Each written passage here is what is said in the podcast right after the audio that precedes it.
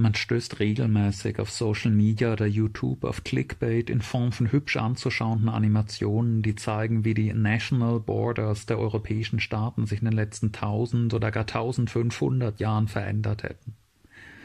Das ist als Unterhaltung ganz nett, aber historisch Unsinn. Nicht nur, weil es eine Kontinuität vom Ostfränkischen Reich zur BRD oder von der Kiewer Rus zum Russland Wladimir Putins suggeriert, der eine nachträgliche nationalistische Fiktion ist, sondern auf einer viel grundsätzlicheren Ebene, weil dabei völlig verkannt wird, dass es im frühen Hochmittelalter so etwas wie Staaten im modernen Sinne eigentlich gar nicht gegeben hat. Es gibt im Europa des 11. Jahrhunderts keine National Borders, weil es nichts gibt, was wirklich Ähnlichkeit mit Nationalstaaten im heutigen Sinne hätte. In der Antike hat es durchaus Staaten gegeben, die in vieler Hinsicht große Ähnlichkeit mit modernen Staaten hatten. Das spätantike römische Reich beispielsweise hat eine klar definierte, befestigte Reichsgrenze. Es hatte seit dem dritten Jahrhundert nach Christus eine gemeinsame Staatsbürgerschaft. Es hat eine Zentralregierung, die ihre Autorität in allen Teilen des Imperiums durch einen im vierten Jahrhundert riesig angeschwollenen Beamtenapparat durchsetzte.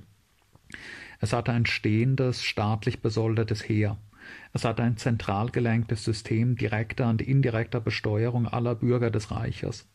Es hatte ein auf offiziellen Gesetzbüchern basierendes staatliches Justizsystem. Freilich fehlte diesem Vielvölkerreich kontinentaler Dimensionen jeder Anspruch auf ethnische Homogenität, der moderne Nationalstaaten charakterisiert.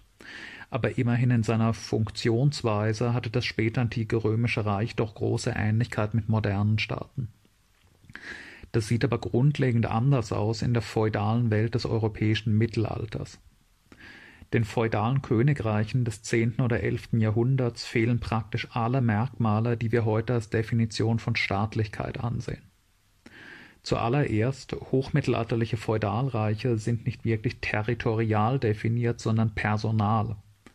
Sie haben keine feststehende nationale Grenze, sondern werden gebildet von der Gesamtheit der Ländereien derjenigen Feudalherren, die sich gerade in einem Lehnsverhältnis zueinander befinden, was sich ständig verändert. In der deutschsprachigen Medievistik hat sich dafür der Begriff des Personenverbandsstaates durchgesetzt, der das Phänomen gut trifft.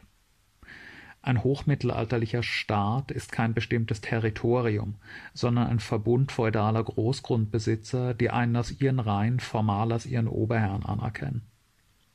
Zum Heiligen Römischen Reich Deutscher Nation gehören die Ländereien derjenigen Grundherren, die den deutschen Kaiser gerade formell als ihren Oberherrn anerkennen. Zu Frankreich gehören die Ländereien derjenigen Grundherren, die den König in Paris gerade formell als ihren Oberherrn anerkennen und so weiter.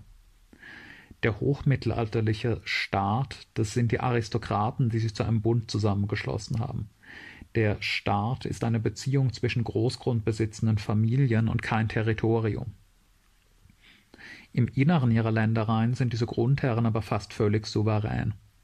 Es gibt keine das ganze Reich effektiv regierende königliche Zentralregierung.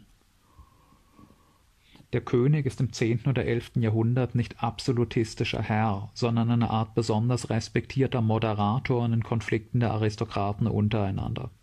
Besonders deutlich sieht man diesen Charakter des Königtums daran, dass viele mittelalterliche Feudalreiche wie Deutschland oder Polen Wahl- statt Erbmonarchien sind. Die größten Grundherren wählen regelmäßig einen aus ihren Reihen aus, der als König den Vorsitz unter ihnen führen soll. Seine Entscheidungen gegenüber widerspenstigen Grundherren tatsächlich durchsetzen kann der König aber nur in dem Maße, wie seine Hausmacht es zulässt, das heißt der Grundbesitz seiner eigenen Familie, beziehungsweise davon, ob andere Feudalherren es gerade zweckmäßig finden, den König in seinen Aktionen gegen den rebellischen Herzog zu unterstützen. Eine nationale Armee gibt es nicht, und selbst innerhalb der einzelnen Fürstentümer existiert kein stehendes Heer, sondern wird je nach Bedarf eine Streitmacht improvisiert für einen konkreten Einsatz über meist nicht mehr als ein paar Monate. Wenn Krieg geführt werden muss, beruft der Herzog seine gräflichen oder ritterlichen Untervasallen ein, die die schwere Kavallerie bilden und diese Untervasallen rekrutieren irgendwelche Gefolgsleute ihrer Familie oder irgendwelche Bauern aus ihren Dörfern als infanteristische Hilfstruppen. Wenn der Einsatz beendet ist, gehen alle wieder nach Hause und legen die Waffen ab. Sold bekommt dafür niemand. Die Ritter und Grafen erhalten als Gegenleistung für ihre regelmäßigen Militärdienste ein Stück Land als Unterlehen, dessen bäuerliche Bewohnerinnen für sie arbeiten müssen, und die regelmäßig als Hilfstruppen eingezogenen Bauern müssen halt tun, was ihr Grundherr befiehlt. Söldnertrupps gibt es ab und zu zwar auch, aber bis ins Spätmittelalter bleibt es ein unbedeutendes Randphänomen. So wenig wie es eine nationale Armee gibt, gibt es nationale Grenzen. Es gibt keine Grenzpfähle oder Wälle, die anzeigen, dass ich von einem zu Feudalreich A gehörigen Gebiet in ein zu Feudalreich B gehöriges Gebiet übergehe.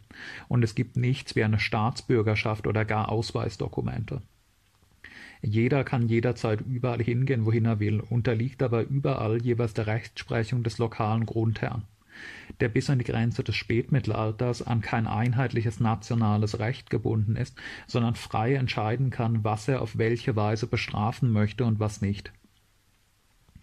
Die diversen hochmittelalterlichen Gesetzessammlungen, Sachsenspiegel etc. sind keine verbindlichen nationalen Gesetzbücher, sondern Sammlungen des Gewohnheitsrechts in einer bestimmten Region. Und zu welchem Feudalreich die Ländereien eines bestimmten Grundherrn gerade gehören, kann sich schnell ändern.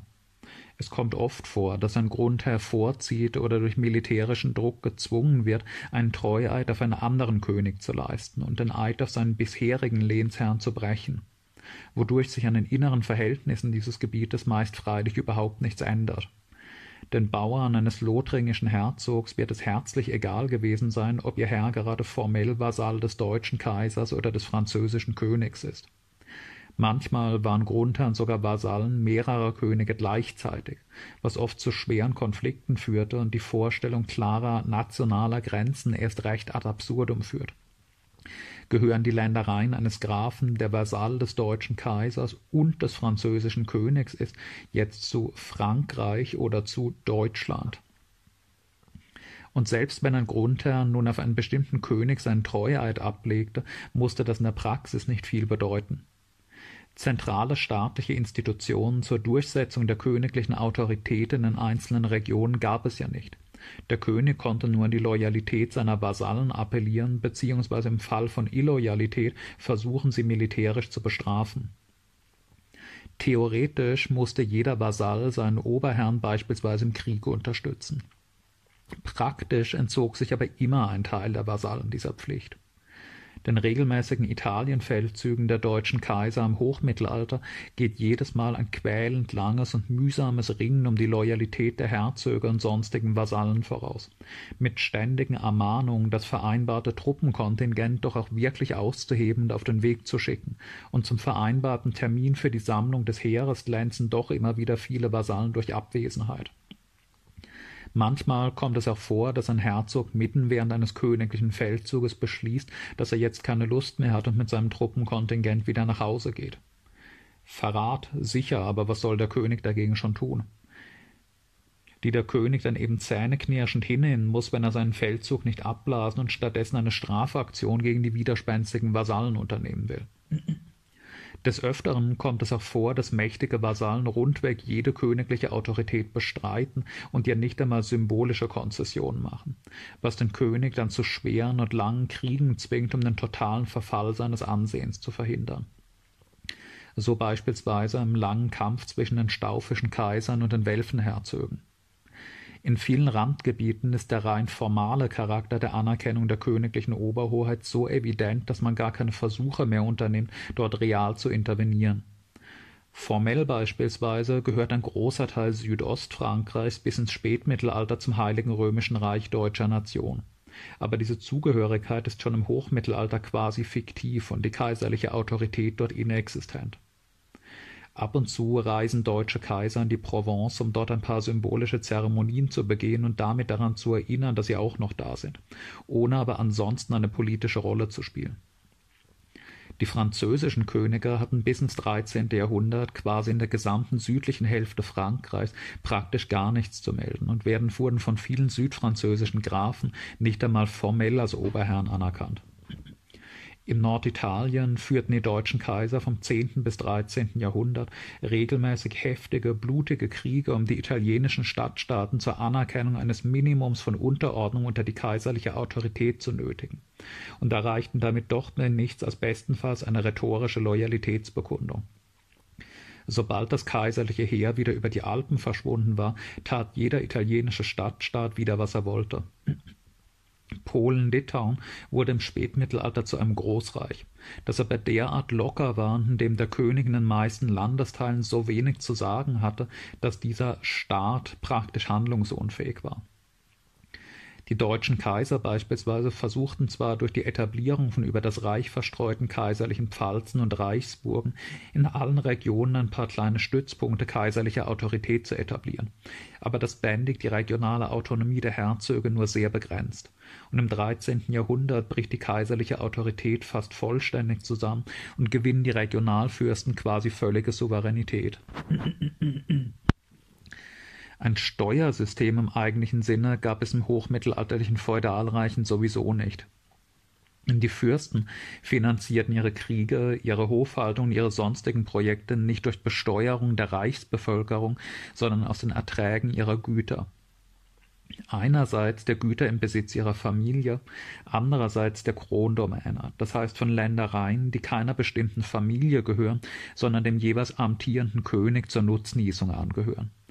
Allenfalls gab es hier und da mal indirekte Steuern, beispielsweise auf den Fernhandel.